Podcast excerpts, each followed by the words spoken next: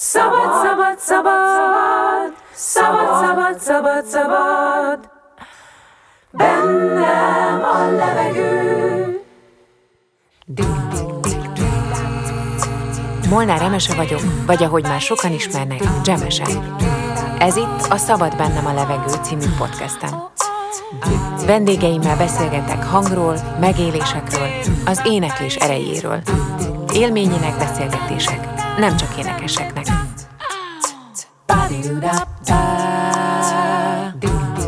A szabad és feszültségmentes éneklés titkát rengeteg tanár és iskola villantja fel az erre tanulóknak. Csoda gyakorlatok és metodikák sora garantálja a biztos énektudást, de mióta 2019 májusában elmentem az első Alexander órámra, tudom, hogy a testem elakadásait, a levegővételeim szabadságát csak én vagyok képes lépésről lépésre felfedezni és újraírni úgy, hogy valóban szabad lehessen minden hang, amely kijön belőlem. A mai podcast adásban az Alexander technikáról lesz szó, amely nem terápia és nem módszer, hanem a dolgok valódi természetére tanít, és az újrateremtés művészete. Vendégem Kepes Juli, aki 25 évet tanít Alexander technikát, diplomáját Los Angelesbe szerezte, és jelenleg a Schneidberger Központ Alexander technika tanára. Az előbbi meghatározásokat pedig Zené Szabadon című blogjáról idéztem. Szia, Juli! Szia, Mese! Nagyon-nagyon örülök ennek az adásnak, és remélem, hogy aki ezt hallgatja, az majd a végére meg is érti, hogy, hogy miért fontos ez az adás, és miért fontos az Alexander technikáról beszélni. És számomra az első kérdés az nagyon fontos, és azt hiszem ez az egészet majd így keretezni is fogja, és nagyon kíváncsi vagyok, hogy mit is válaszolsz rám. Miért fontos az embereknek az, vagy miért gondolják úgy, hogy őket így meg kell javítani, uh-huh. és hogy uh, valahova ehhez el kell menni, uh-huh. miközben igazából van nekünk egy megfigyelési rendszerünk, amit igazából egész életükben használhatnak. Tehát miért fontos? Hát én azt gondolom, hogy, hogy, hogy ugye nyilván ez egy ilyen kulturális dolog, és ezen sokat gondolkozom, hogy azt gondolom, hogy ez valahol azért összefügg azzal, hogy, hogy így az embernek a, a, a teste, meg a pszichéje, meg a gondolkodása az úgy teljesen szét lett választva. Sőt, ugye az egyáltalán alapvetően a testünkről úgy gondolkozunk, mint hogyha egy autószerelő műhelybe vinnénk el, és akkor ott kicserélik az égszíjat, és akkor majd még fut, nem tudom, 50 ezer kilométert jó esetben, és hogy hát sajnos ugye itt ezzel az a nagy probléma, hogy ez persze lehetne akár így is, de nem így van, mert az ember az egy olyan pszichofizikai egység, ahol tényleg a szó legszorosabb értelmében minden mindennel összefügg. És ezért nem tudsz kicserélni egy alkatrészt, és abban reménykedni, hogy majd az jó lesz.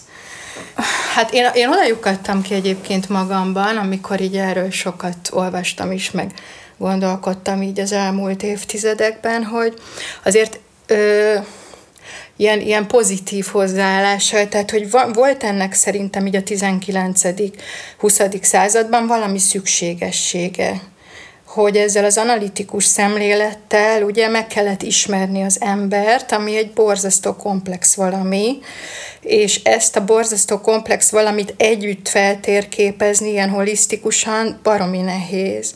És hogy ezért egy ilyen átmeneti kis pár évszázad lezajlott, amikor hát belementünk ebbe a szétszedő, megismerő, analitikus gondolkodásba, és ezt én így értem meg minden, csak közben meg valahogy azt látom, és azt így nagyon nagy ilyen eufóriával tapasztalom a tudomány számos területén, hogy hát ez eljutott egy ilyen dead endhez, és mostantól kezdve sajnos fel kell ismerni, hogy a, az összerakás évszázada van, és hogy egyszerűen szintetizálni kell tudni ezt a sok külön-külön területeken ö, megszerzett tudást, és hogy az ember az egy nagyon tipikusan egy ilyen, és hogyha belegondolunk, hogy ugye az orvostudomány most itt a 21. században milyen ö, irányokba fejlődik hatalmasat, hát azok mind-mind olyan irányok, amikor egyszer csak felismerjük, hogy hát igen, az endokrin rendszerünk az nem független ugye az érzelmeinktől, az hormonális szabályozottságunk hat az érzelmeinkre, de az érzelmeink hatnak a hormonháztartásunkra, és most mit tudom én, 100 millió példát tudunk erre mondani, és igen, tehát, hogy az ember az, az, az nem, nem, nem egy puzzle, amit így darabokból össze kell rakni. Igen, azt hiszem, hogy a lényeg az, az, az most megfogalmazódott, és ezt kellene most kibontanunk. Főleg azért, hogy ugye miért fontos az az Alexander technika kapcsán, hogy zenészekkel, énekesekkel, most jelen esetben mi most az énekesekre fókuszálunk, de hogy, hogy miért érdekes ez a technika úgymond erre ö, szűkíteni, amit egyébként nem szűkít le maga az Alexander technika, tehát mm. minden ö, ember bármilyen mm. problémával ö, jelentkezhet mm. Alexander technikára, de mi most egy picit a művészet, illetve az előadó művészet szempontjából nézzük meg, és ez azért is érdekes szerintem, mert hogy maga a módszer kitalálója, ez a Matthias Alexander, még 1800-as évek végén született Ausztrál. Igen, 69-ben. Igen, 1869 igen 1869-ben született, és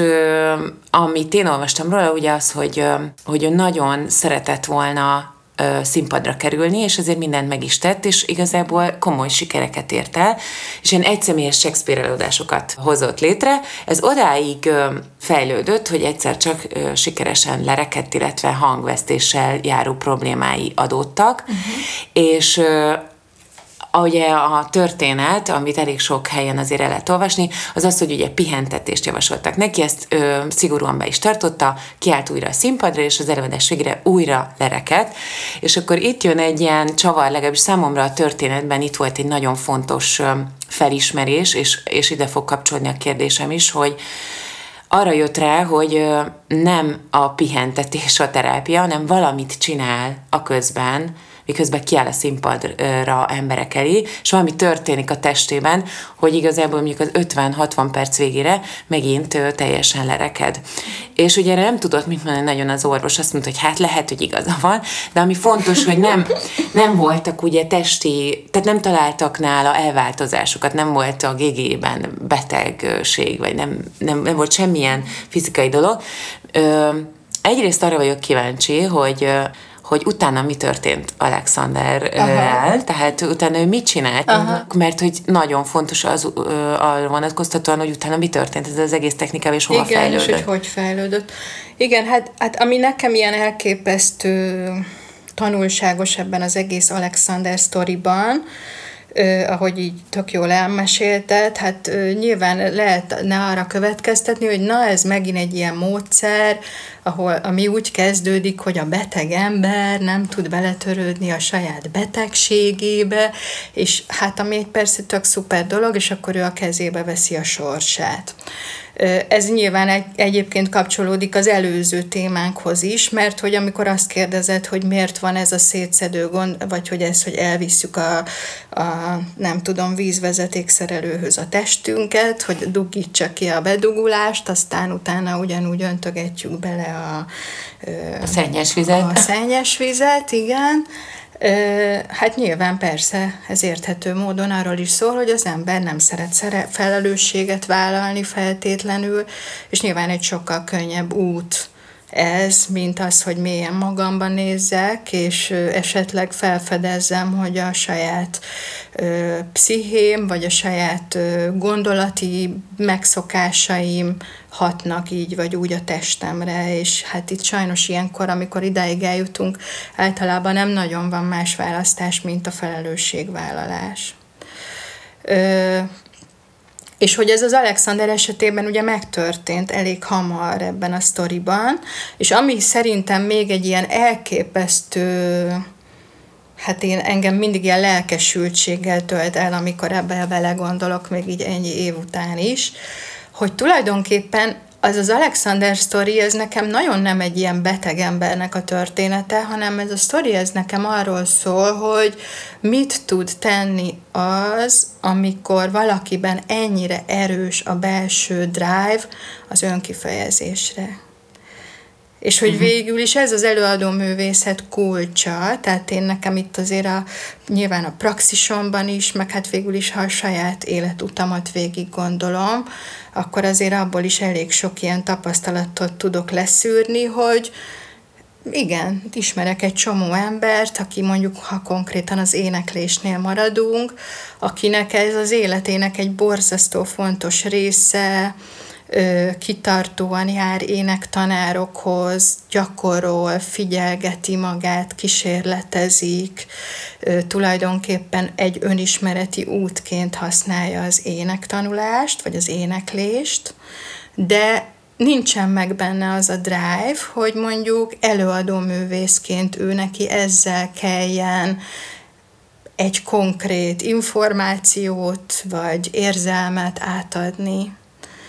Ö, és hogy nekem az Alexander története ez erről szól, hogy van egy ember, aki egyszerűen hát nem tudja elképzelni, hogy neki más verzió van az életében, mint hogy ő kimenjen a színpadra, és, és ő ottan előadja ezt a Shakespeare előadni valóját, és hát ott történik ez a probléma, hogy ő neki nagyon súlyos hangszál problémái lesznek, bereked, és akkor a kezébe veszi a sorsát. És ugye, amit kérdezel, hogy mi történt vele utoljára, mi hát ez az... a kézbevevés, tehát mi történik a ebben? Igen. Hát nagyon vicces, mert az történt vele, egyébként ez csak most jut eszembe, hogy így mesélem ezt, ami egyébként például velem is történt, meg elég sok emberrel, aki ilyen előadó művészi pályán indult el, de megismerkedett az Alexander technikával, hogy hogy valahogy sokkal érdekesebb lett ez a belső keresgélés, és hát ő felhagyott tulajdonképpen igazából a színészettel, és ő, ő abban a korban, ő aztán Londonba keveredett. Igen, de előtte az fontos, hogy azért ezt megoldotta, ezt a problémát. Ja, ja Tehát, igen, hogy... hát megoldotta a problémát, de azért a megoldás, szerintem ez nagyon fontos, hogy mondjuk egyes ö, történelmi források szerint kilenc, mások szerint tíz, de nem tudom ezt most honnan, meddig számolják pontosan, évébe tellett, uh-huh. mire ugye ő nagyjából összerakta azt a képet, amit most úgy hívunk, hogy Alexander technika, vagy Alexander módszer, de én tulajdonképpen inkább szeretek rá úgy gondolni, mint ilyen elképesztő fontos felfedezésekre tehát, hogy ő tulajdonképpen így felfedezett egy csomó olyan összefüggést az ember működésével, az ember valós működésével kapcsolatban, amit őszintén szólva én nem nagyon ismerek más technikát, ami ennyire komplex módon ismerte volna fel ezeket, és egyébként ami borzasztó érdekes, hogy tulajdonképpen most érte őt utol a tudomány az elmúlt 10 húsz évben. De azt mondjuk el, hogy én szerintem ez fontos Mondd információ, hogy akkor én elmondom, Jó. mert nekem ez egy ilyen nagy, pont ö, érdekes, hogy a, ugyanabból a történetből mit hozunk ö, ki? Igen, hogy kinek mi volt a fontos, mert Aha. nekem például az volt a fontos, hogy ezt mind saját magán ö, figyelte uh-huh. meg. Tehát, igen. hogy ö, persze utána ö, utána elkezdett ott ö, uh-huh. a mhm. köré, ö, körökben terjedni ez, hogy ő megoldotta ezt a problémát, úgymond Igen. csodaorvos nélkül, és akkor mások Igen. is hozzáfordultak, és nyilván az még újabb és újabb tapasztalatot hozott uh-huh. neki, de hogy ez a tíz év az, az egy ilyen ön, ö, önvizsgálattal, önvizsgálattal telt, és, és ez szerintem egy nagyon fontos lépés ebben, hogy, uh-huh. hogy rájövök, és az egész módszernek is ez egy ilyen alaptézise, hogy te csinálod, nem, nem veled csinálják. Igen, hogy a te kezedben van ez a dolog. Igen, hát ugye ez technikailag úgy történt az Alexander esetében, hogy ő az öltözőjében tükrökkel, ilyen több szögből látta magát ezekben az öltözői tükrökben, és akkor egyszer csak észrevette, nagyon gyakorlatiasan, hogy tulajdonképpen jó, hát odáig eljutott nyilván, amit ugye te is mondtál, hogy, hogy, hogy, hogy az orvosok mondanak neki ezt, meg azt, meg hogy ne beszéljen, meg mit tudom én, volt, aki azt mondta neki, hogy előadás előtt két hétig ne szólaljon meg, és ő ezt hát annyira motivált volt, annyira erős volt ez a drive, hogy betartotta, állítólag, nem voltam mondjuk ott, és visszajött a hangja az előadás elejére, és hát ez történt, amit mondtál, hogy az előadás második felére megint ugyanúgy nem volt hangja. És akkor ez egy nagy fordulópont volt neki, mert itt jött rá arra, hogy nyilván ő saját magával csinál valamit előadás közben, ha az elején van hangja, és a végére meg nincs hangja. És őt az érdekelte, hogy mi az, amit ő csinál pontosan, hogyan beszél ő. És elkezdte ezt figyelni, így tükrökkel magát körülvéve, és tulajdonképpen azt vette észre, hogy, mert ő neki az egyik tünet, hát azt vette észre így, így egy ilyen önreflektív működésben, amihez egyébként nem feltétlenül kellettek először neki a tükrök, hogy, hogy amikor Shakespeare-t mond, akkor ő nagyon kapkodja a levegőt valahogy. És aztán a tükröknek a, a figyelésével hozzá tudta azt az információt adni, hogy kapkodja a levegőt, és a feje egy ilyen hátra lefelé pozícióba van kényszerítve. És ett től, ő neki, hát most ezt nem tudom pontosan, hogy neki magától volt ennyi anatómiai tudása, vagy ott elkezdett utána nézni, egyébként ő egy ilyen eléggé jól ö, bekötött ö, körben ö, tevékenykedett Londonban már egészen az elejétől, és tényleg... Egy orvos hívta oda. Ö, sok, igen, igen, egy tehát ő azért, azért, besz, azért ő így együttműködött uh-huh. orvosokkal, így meg van. konzultált egy csomó emberre, így időközben tehát, hogy végül is ő arra jött rá, hogy van egy ilyen ö, pozíció a fejével, amivel hát teljesen egyértelműen lenyomja a gégéjét. Most így beszélek, és lehet is azonnal éred uh-huh. hallani és hogy hát nyilván ettől is kapkodja a levegőt, vagy illetve ő nem tudta, hogy mi mitől van, csak igazából arra jött rá, hogy ugye míg a levegő kapkodást baromi nehezen tudja szabályozni, a gége lenyomást elég nehezen tudja szabályozni, a fejének a helyzetét viszont relatíve könnyen tudja szabályozni, uh-huh. és ezért innen indult el. És és hát ez tulajdonképpen én ezt úgy szoktam mondjuk így tanítás közben, vagy workshopokon megmutatni. Nyilván, amikor valaki így egyéni órára jön hozzám, ott könnyebb, mert ugye érzékeled, mert azért azt nem mondtuk el, hogy azért ez egy olyan módszer, ahol az érintés azért egy fontos része az információ átadásnak. Én azt gondolom a saját praxisomból, meg a saját tapasztalataimból, hogy nem annyira fontos része, mint ahogyan ezt a technika fejlődése az utóbbi száz évben ö, hogy is mondjam, tanácsolná, uh-huh de mert hogy én azt gondolom, hogy azért alapvetően a gondolataimnak a tudatosítása az egy sokkal fontosabb dolog, de egy minden esetre legalábbis abban, hogy a testettől visszajelzéseket kapjál, abban nyilván az érintés az egy plusz csatorna, és hát minél több csatornán megy be az új információ, nyilván annál hatékonyabban működik ez a dolog. Na, és hogy ott tartottam, hogy... A, ugye ez, ez, hogy akkor mi történt vele, hogyan? Tehát igen, a, még, tehát, még hogy, az Alexanderhez hogy, ja, hogy Igen, tehát hogy én úgy szoktam ezt így, így elmutogatni mondjuk workshopokon, ahol nincs ez az érintés annyira, vagy így most például az online tanításban elképesztő ilyen eszköztárra tettem szert, ugye ott az érintés hogy nélküliségben így elmagyarázni, uh-huh. Hogyha mondjuk az egyik kezedet ökölbe rakod, és a másik kezedet a mutató, meg a középsúlyadat így kinyújtod, és rárakod a kezedet, mint hogyha az egy kis emberke lenne. Próbáld meg. Igen. És akkor lenyomod ezt a fejet, azt az ökölfejet rá az ujjaidra, Aha. akkor érzed ezt a súlyt. És most kezdj el így menni, mintha az, a kezed így menegetne Igen. az emberke, és érzed, hogy milyen nehéz a testnek menni, hogy ez a fej, ez így nyomja le.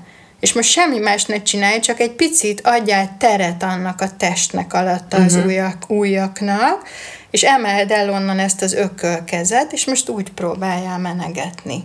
És igazából nekem a az első órán is ugyanez volt az érzésem a saját fejemmel. Saját fejemmel. Tehát, hogy igen, hogy egyrészt megéreztem a súlyát, de erről mindenképpen beszéljünk a én fejemről is Jó, később, de ami nagyon fontos, és, és már igazából itt bele is mentünk, hogy mi történik egy Alexander órán. Uh-huh.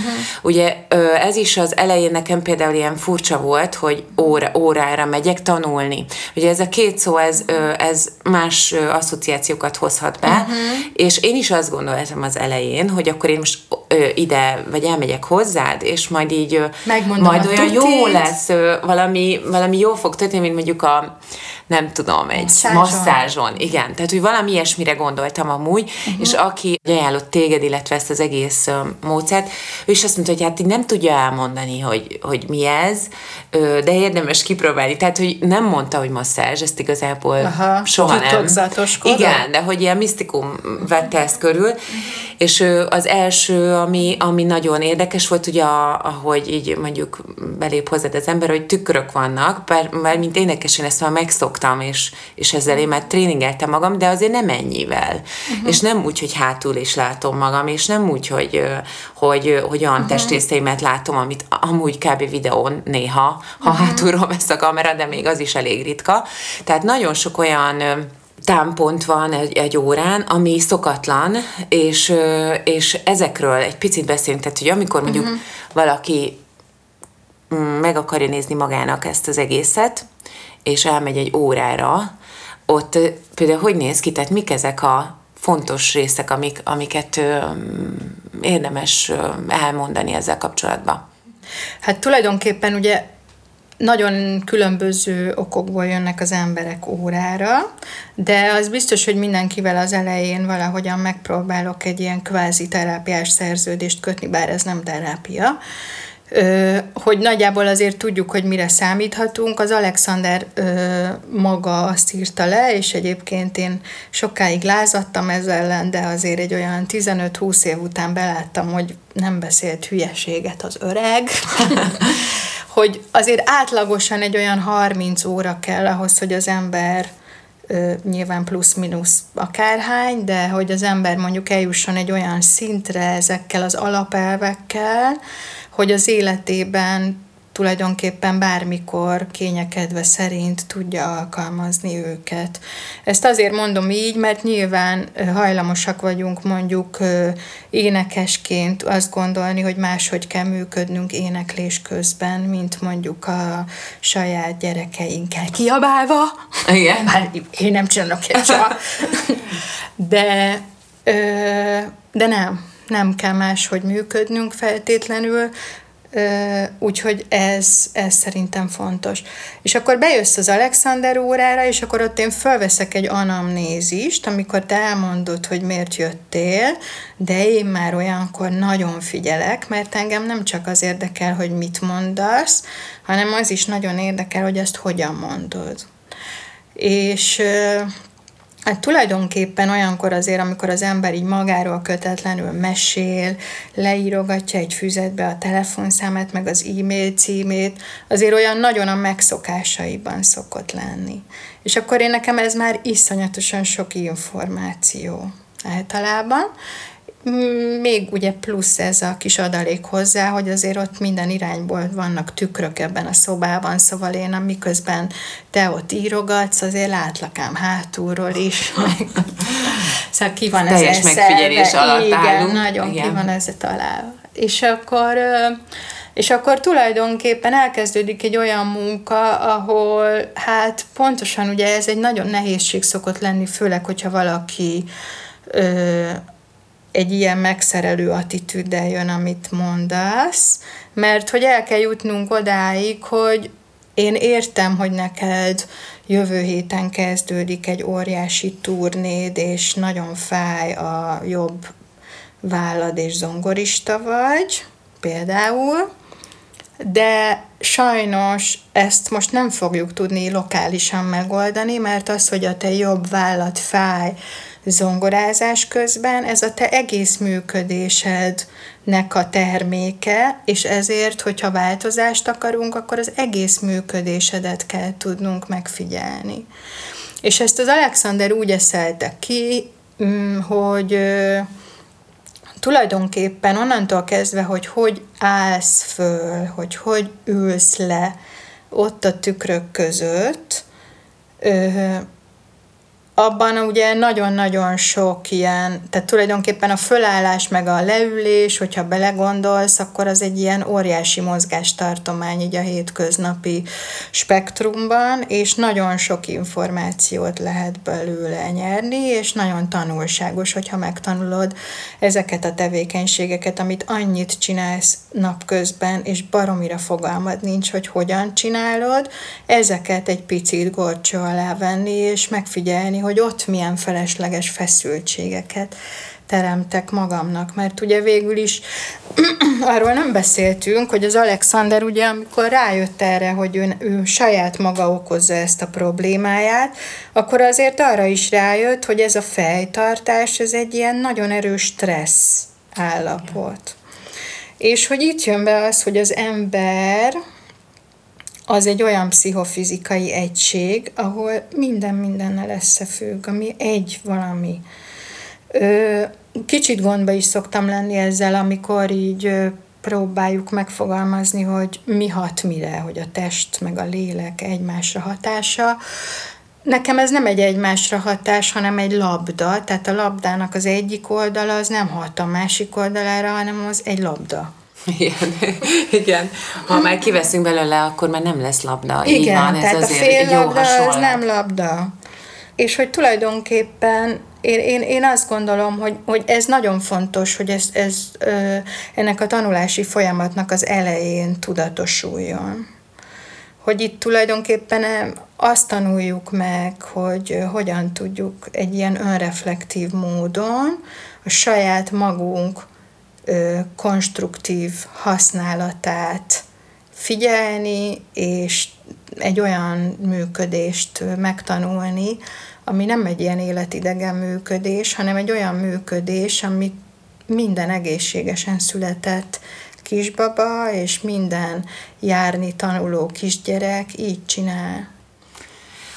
Mm, nagyon fontos megélésem volt nekem, hogy egy kicsit messzebbről fogok indítani, de, de, de fontosnak tartom ezt így elmondani, hogy amikor én elolvastam ezt az Alexander ö, életrajzot, vagy ezt a uh-huh. ö, anamnézist, mert ugye ez, ez így, ö, ez a állapotfelmérés végül is, akkor így nagyon magamra ismertem, mert nekem is volt egy ilyen időszak, vagyis nem időszak, egyszer csak elment a hangom, ami tényleg elég váratlanul jött, és akkor én azt hittem, hogy ez valami felső légúti nyavaja, uh-huh. csak elég súlyos lett belőle, és akkor ugyanez az egy hónapig ne szóljunk, meg szóval lett ott minden, uh-huh.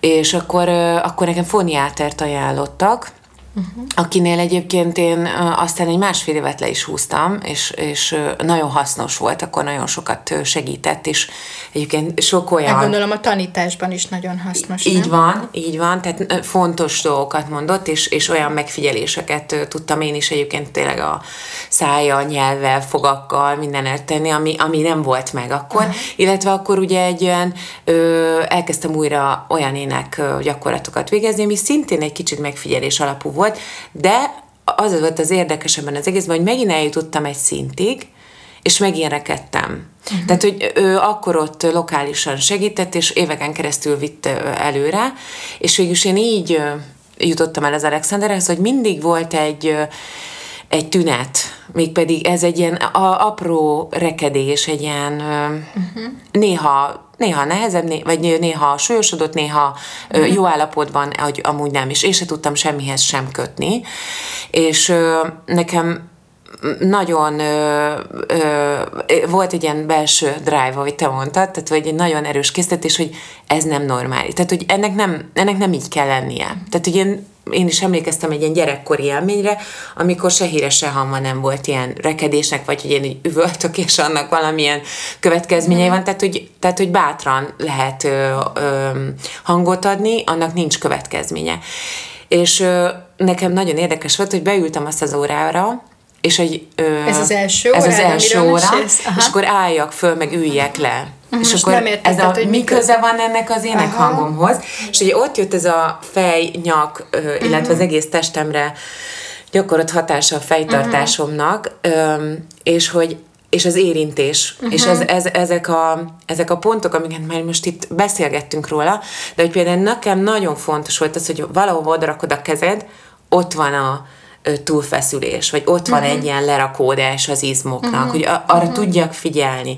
És azt uh-huh. hozzáteszem, hogy a, akkor már én egy ilyen 5-6 év jogával mentem, tehát én azt gondoltam, uh-huh elbizakodva magamat, hogy, az... hogy én, az én testtudatom jó, nem egy jogatanárhoz hasonlítható, de azért magasabb egy uh-huh. átlag embernél, mert én olyan okos vagyok. Uh-huh. És ez fontos azért, hogy szerint azt gondolom, hogy nagyon sokszor bízzuk el, meg hisszük uh-huh. magunkról azt, hogy többet uh-huh. tudunk uh-huh. mint amennyi, ahol valóban van a testtudatunk, és ez nekem nagyon érdekes volt, hogy úgy éreztem, hogy a testtudatom az kb. egy gyerekkorba jár, tehát uh-huh. hogy így teljesen kevés, uh-huh. és a másik az, hogy ilyen legalapvetőbb mozgásoktól indul az, hogy utána, ahogy a helyre kerül uh-huh. a fejem, nem rekedek. Uh-huh. Szóval egyrészt az a kérdés, hogy amikor először mentem, vagy, vagy így az első órákra vissza tudsz így emlékezni, mi volt az alap beállításom, mert ez egy nagyon fontos dolog, azt hiszem, uh-huh. nagyon sokan uh-huh. csináljuk ezt, tehát Igen, nem csak hát én vagyok gondolkozom, így. hogy én, hogy úgy most, most van az, amikor így tök két külön trekken elindult az agyam. Az egyik az az, hogy, hogy ugye itt nagyon fontos arról beszélni, hogy hogy, hogy azért a hangadásban, meg hát egyébként nyilván mindenben, mert hogy a hangadásról hajlamosak vagyunk úgy gondolkozni, mint hogyha az egy valamiféle ö, nem tudom, ilyen kötelezően megfejtendő ilyen feladat lenne. De hogy közben azért mégiscsak ugye itt folyamat, tehát hogy a hangadást nem tudod függetleníteni mondjuk például a te saját belső motivációtól. És, és hogy én nagyon sokszor látom ezt énekeseknél, és ezt most csak azért mondom így általánosan, mert én erre most visszaemlékeztem, hogy ezt rajtad is nagyon láttam, hogy van egy ilyen, ö, tehát hogy az egy, az egy plusz nehézség, hogy én azt érzem, hogy azon a területen van a sérülékenységem, ahol a kompetenciám. Uh-huh. És, és hogy ez egy nagyon ilyen, hogy mondjam, ilyen törékeny terület, így, így a tanári szempontból, vagy terapeuta szempontból, mert hogy nyilván ez a kompetenciád, ez kétségtelenül van, és én nem szeretném ezt tőled elvenni egy ilyen folyamatban, sőt, szeretném megtámogatni, de hogy mégis, hogy lehet ezt nem elvenni úgy, hogy hát ilyen felismerések születnek, amit te most mondasz, hogy úristen, a legalapvetőbb dolgokról fogalmam nincs.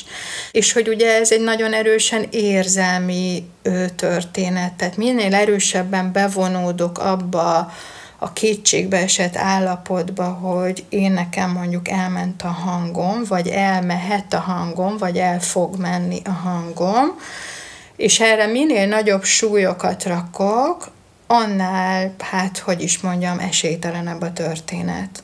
Mondok egy példát, nem te vagy ez a példa, hanem egy tanítványom, egy 22 éves hölgy, aki akit érettségi után fölvettek Angliába egy tök jó iskolába énekesként, nem mondok róla több részletet, hogy ne legyen felismerhető, uh-huh. és hát hazaküldték az első év végén, mert ott ugye valahogyan a képzés része az, hogy, hogyha valamit érzékelnek, akkor azonnal elküldik foniáterhez az illetőt, és elég hamar ki is derült ott, hogy hát nem zárnak rendesen a hangszalagjai, és ö, folyamatosan elég sok nyák termelődik, ami nem csúszik le rendesen, és ö, mindenfélét mondtak neki ott, és akkor hazaküldték. És ö, hát szegény megjárta a hadak útját, ö, nagy öt foniáternél volt Magyarországon, és ö, és igazából nem lett semmilyen változás, mindent betartott, iszonyatosan nagyon figyelt minden aprócska részletre nagyon-nagyon szeretett volna visszamenni ebbe a suliba, és egy ilyen elképesztő kudarcnak élte meg, hogy ez most neki nem sikerül, és hogy ez valami, ami nem úgy van, hogy ő ezt most erőből elhatározta, felgyúrja magát a felvételire, uh-huh. és felveszik, és sikerül, hanem valami olyan területe az életnek, ahol pont ez az attitűd, ez nem segít, hanem akadályoz. És el kellett jutnunk arra a pontra, hogy, biztos tök jó szakembereknél volt ő, biztos tök jókat mondtak neki ezek a foniáterek, logopédusok, beszédterapeuták, mindenhol volt, csak egy dologra nem figyeltek ezek a szakemberek, a hogyanra. Uh-huh. Arra az attitűdre, amiből jön az, ahogyan ő csinálja ezeket a gyakorlatokat. Mert minden gyakorlattal tudsz iszonyatos feszültségeket teremteni magadnak, olyan gyakorlatokkal is, amik állítólag célirányosan arra valóak, hogy téged ellazítsanak, ha ez, az, ez, a, ez a mögöttes attitűd, ez a feszültség, ez az akarás, ez a, az Alexander endgainingnek hívta ezt, erről már beszéltünk mi sokat, amit ugye a magyar ö, szakirodalomba célhódításnak sikerült lefordítani.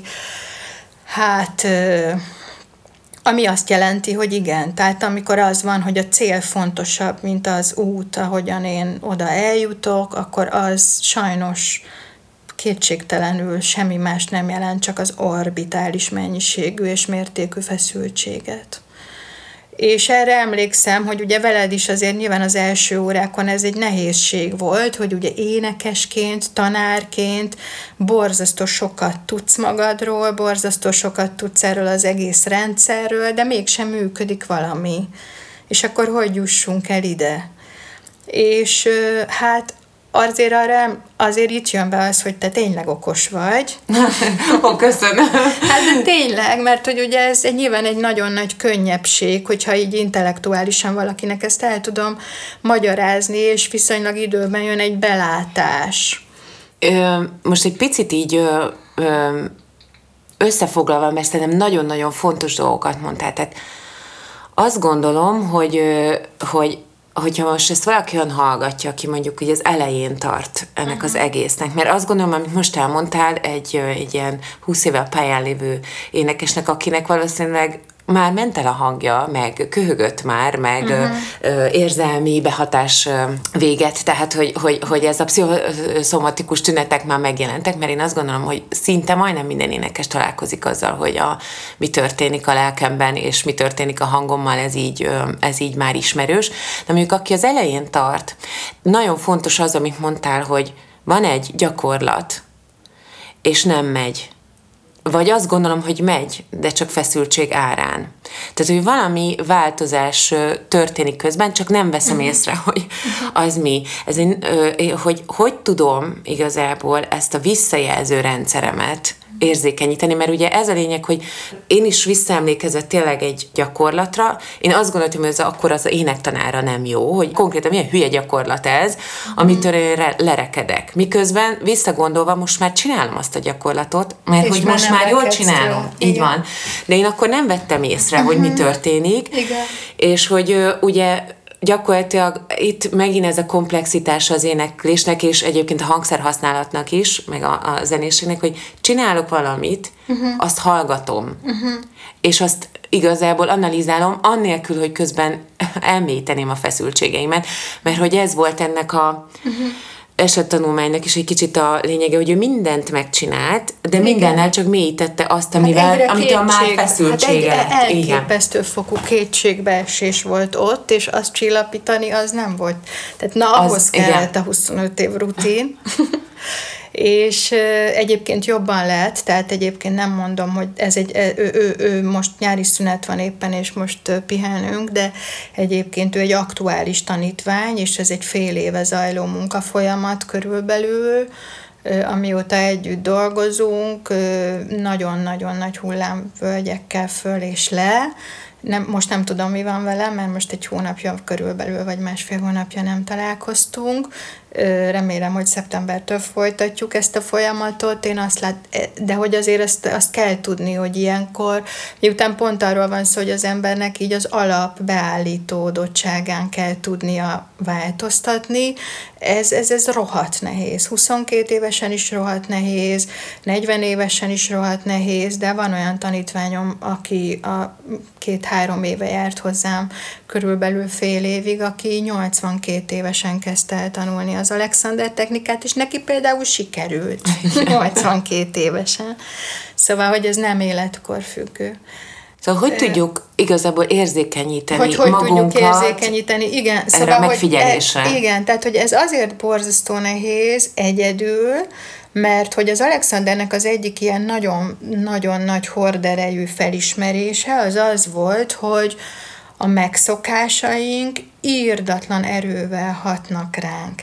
És hogy az idegrendszerünk úgy működik, hogy amit megszokottnak érzünk, azt gondoljuk jónak. Ez evolúciós szempontból nyilván elengedhetetlen, különben nem tudnánk alkalmazkodni itt a föld hátán a sok nehézséghez, de de, de hát közben meg ez egy borzasztó nagy akadály abból a szempontból, hogy hogyan is tudok én egyedül magamon hitelesen dolgozni.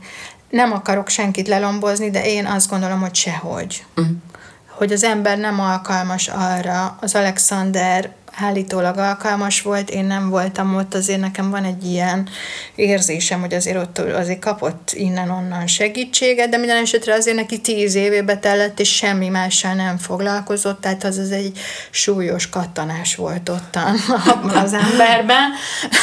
tehát, hogyha valaki nem ezzel az attitűddel van, és közben előbb, amit mondtál a te joga gyakorlásodról, akkor jutott eszembe, tehát én 12 évet tanítottam profitáncosokat kortárs táncművészeti főiskolán és szakközépiskolában. Ö, azt gondolom, hogy ráadásul a kortárs tánc különösen nagy hangsúlyt fektet az önmegfigyelésre, és arra az útra a mozgástanulásban, ami belülről indul kifelé, és nem kívülről befelé, tehát nem utánzás útján képződnek ezek az emberek.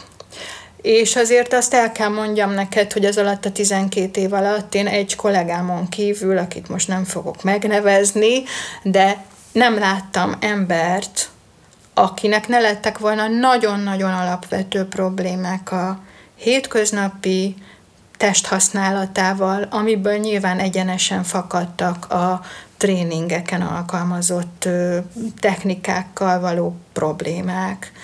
És hogy itt egy nagyon fontos gondolat, ugye ez a torzult érzékelésünk, ami hát sajnos persze nyilván sok szempontból segít nekünk, más szempontból meg ugye láthatjuk, hogy ebben meg akadályoz, hogy ami még nagyon hatással van ezekre a dolgokra, az pedig az, hogy sokszor azt tapasztalom, hogy tulajdonképpen minél több ilyen ö, úton van túl valaki így a szakmai ságában, sokszor annál mélyebbek ezek a téves információk.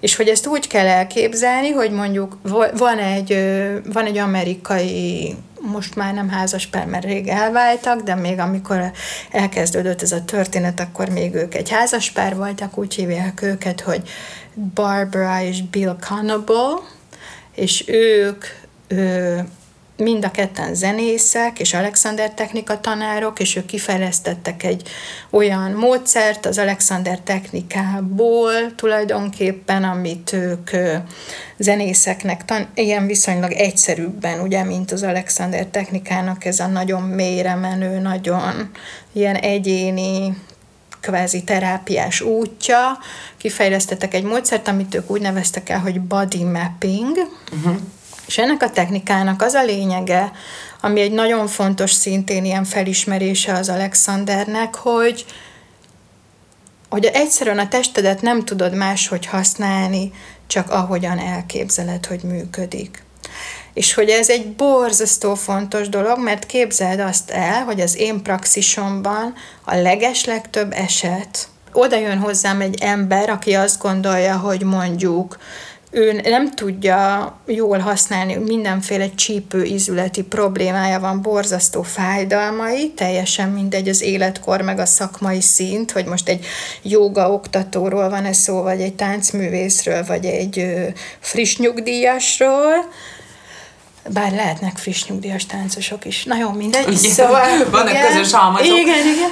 Na, és hogy, és hogy, és hogy az esetek nagyon nagy részében nem az a probléma, hogy ő neki nem jól működik az az alkatrésze, hanem az a probléma, hogy van egy teljesen hamis koncepció a fejében arról, hogy annak a testrésznek ott mit kell csinálnia.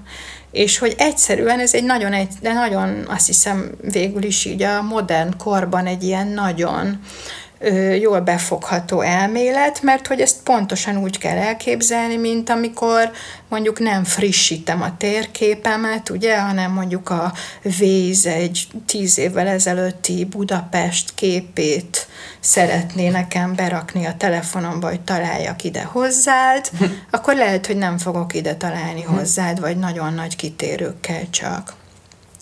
És hogy ezt a saját magunkról alkotott térképet is borzasztó fontos folyamatosan frissíteni, és hogy ezt sajnos nem lehet elsajátítani ilyen nagy, általános tuti megmondó módszerekből, legfőképpen azért nem, mert az ember az egy egyedi tervezés, egy nagyon speciális egyedi formatervezés, és mindenkinek azt kell megtanulnia, hogy ő milyen, hogy ő hogyan működik jól. És tulajdonképpen én nagyon sok időt töltök például az Alexander órákon azzal, hogy kérdezek, mert engem az érdekel, hogy neked milyen koncepció van a saját fejedben, a saját, akár nagyon praktikus, funkcionális anatómiai működésedről, vagy esetleg egy olyan koncepcióról, mint mondjuk az egyensúly ötlete. Mit jelent az, hogy egyensúly?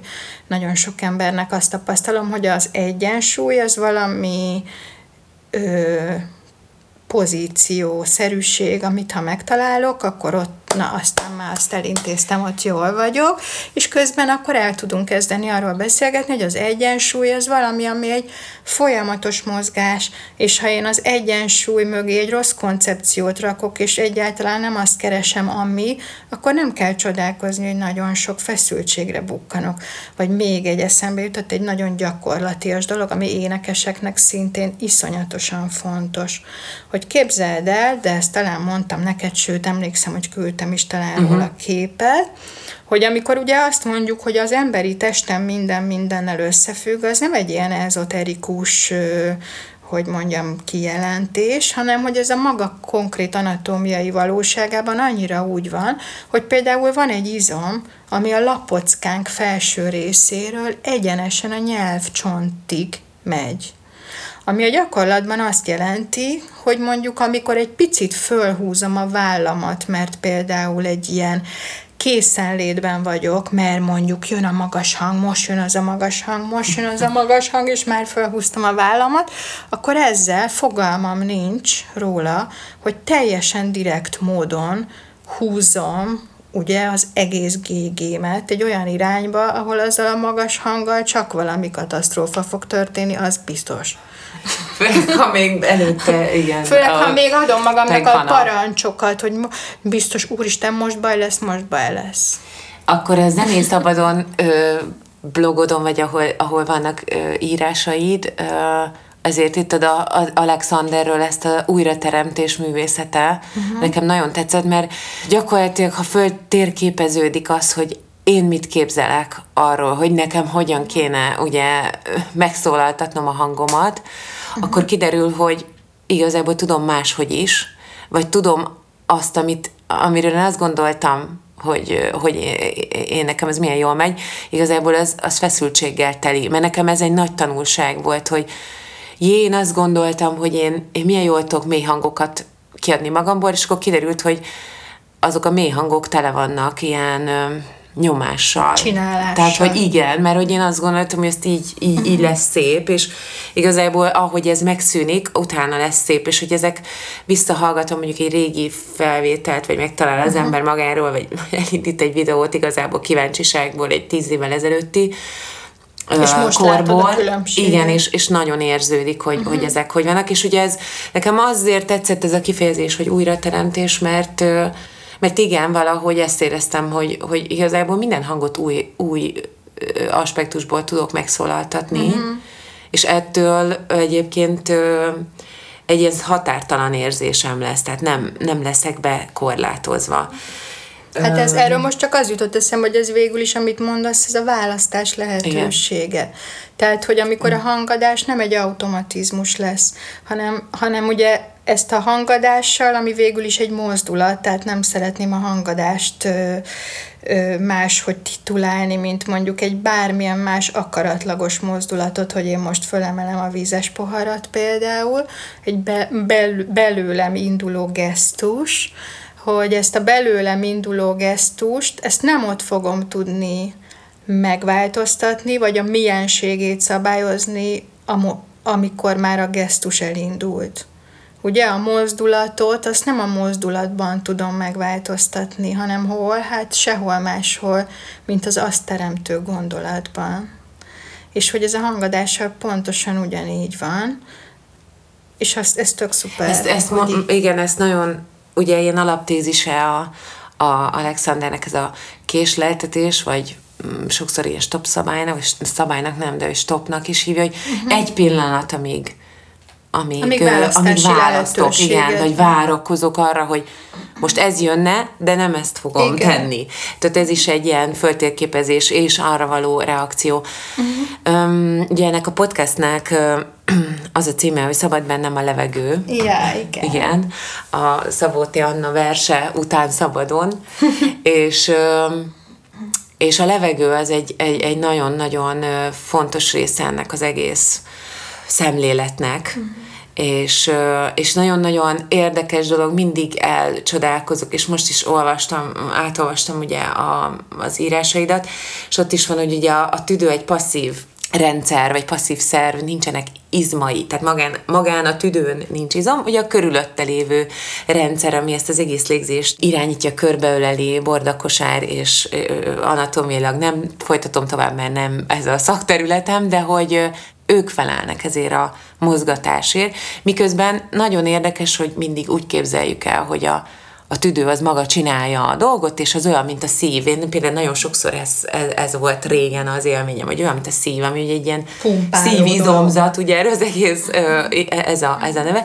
A tüdő az nem ilyen, és mégis így gondolunk rá, és ugye az énekeseknek egy ilyen nagyon alapvetés ez a tréningelem a, a, a lélegzetemet, tréningelem a, a levegőmet, a hangadáshoz képest a levegőmmel valamit csinálni akarok, és az Alexander ezt az egészet így keresztbe nagy x áthúzza, én, én, én úgy érzem, Aha. és nem is így, hanem hogy ezt ne, tehát hogy hogyan tudok ebből kikeveredni, ebből a, szintén megint itt van ez az akarás, ez a célorientáltság, hogy, hogy valamit akarok csinálni a levegőmmel, miközben ugye ez a lélegzet a, az egész emberi létezés meghatározó, legalapvetőbb szabadon áramló része, és, és, és, és velünk van állandóan.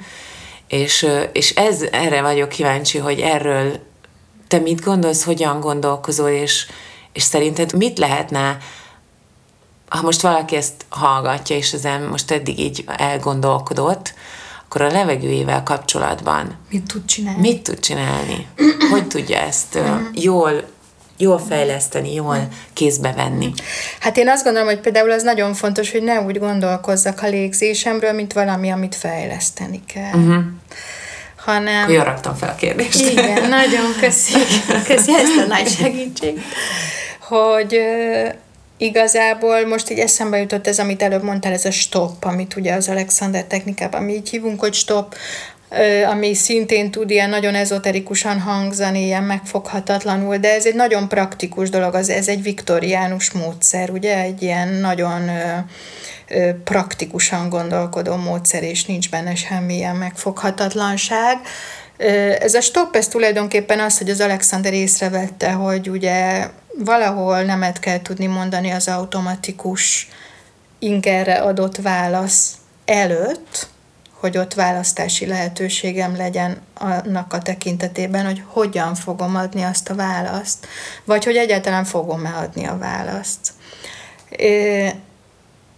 És hát ez a légzéssel nyilván nagyon szervesen összekapcsolódik a légzés, azért alapvetően mégiscsak egy ilyen nagyon érdekes része az embernek, hiszen egyszerre reflexesen működik, és közben akaratlagosan szabályozható, nyilván valamennyire, mert megfullasztani magunkat akaratlagosan például nem tudjuk, de nyilván bele tudunk nyúlni ebbe a reflexes folyamatba.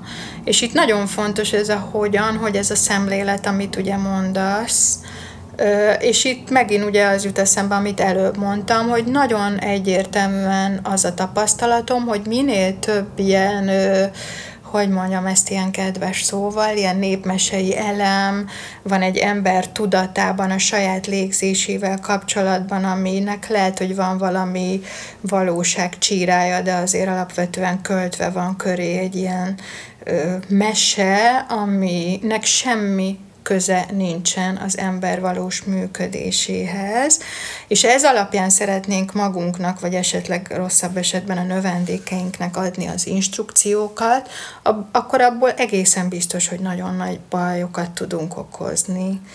Mégpedig azért, mert hát azt azért nem szabad elfelejteni, hogy az egy nagyon fontos törekvés szerintem, hogy, hogy fel tudjuk térképezni azt, tehát hogy én azt gondolom, hogy amibe egy mondjuk énekesnek vagy zenésznek nagyon-nagyon sok információt kéne tudnia rakni, és egyébként sajnos nekem kicsit szívfájdalmam, hogy a képzések ezt azért még kevéssé ismerték föl, bár ezért külföldön nyilván van egy pár intézmény, ahol ez így nagyon alapvetően van, de na mindegy, hogy, hogy, hogy az az, az iszonyatosan ö, hamar megtérülő út, hogy te megtanulod a saját legfontosabb hangszeredet használni, és az pedig nem más, mint saját magad. És ez tök mindegy, hogy te egy énekes vagy, vagy egy hangszeres zenész vagy, a leges, legfontosabb hangszered pszichofizikai értelemben az nem más, mint saját magad.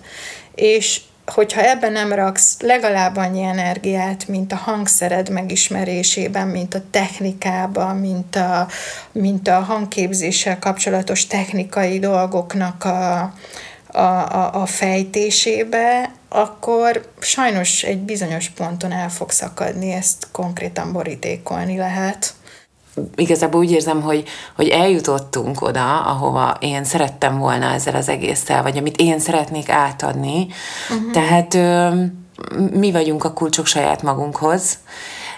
Én ezt éreztem a, a, az a másfél év Alexander után, ami nincsen lezárva bennem, ez, ez fontos, hogy, hogy most, most ugye egy picit más életfeladatok vannak, de, de hogy azt gondolom, hogy itt nagyon sok olyan dolgot elmondtál, amiből lehet építkezni, és információ bőven adódott. Nagyon sok mindenről lehet még beszélni, szerintem az Alexandernek vannak ilyen sarkpontjai, amiről érdemes, és itt nagyon jó, hogy végül is nem a levegőről beszéltünk, hanem arról, hogy az egész rendszerem működtetése a levegő működtetéséhez vezet, úgyhogy nagyon köszönöm, hogy nagyon hasznos, nagyon fontos és nagyon jó mondatokban egy kicsit így kedvet csináltunk, és hogyha valaki szeretné ezt az utat elkezdeni, vagy bejárni, akkor hol talál információt az Alexanderről? Hát én azt gondolom, vagy a tanárokról? Igen, hogyha valaki mondjuk érez magában annyi kíváncsiságot, hogy ebbe tényleg szeretne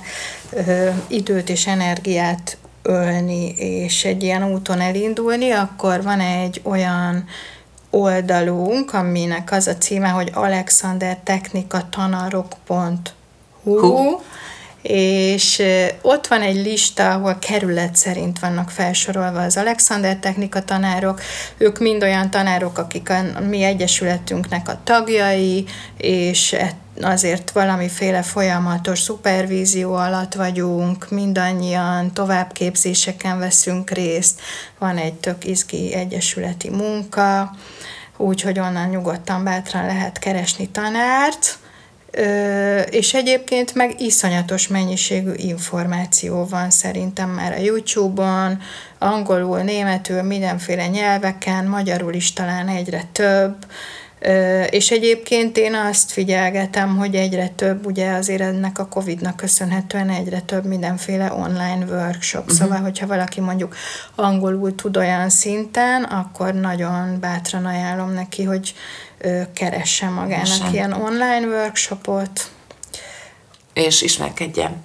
És Ezzel ismerkedjen, az olvasgasson. Nagyon köszönöm Én Köszönöm szépen, nagyon hogy itt köszönöm. voltál. Tök izgi volt.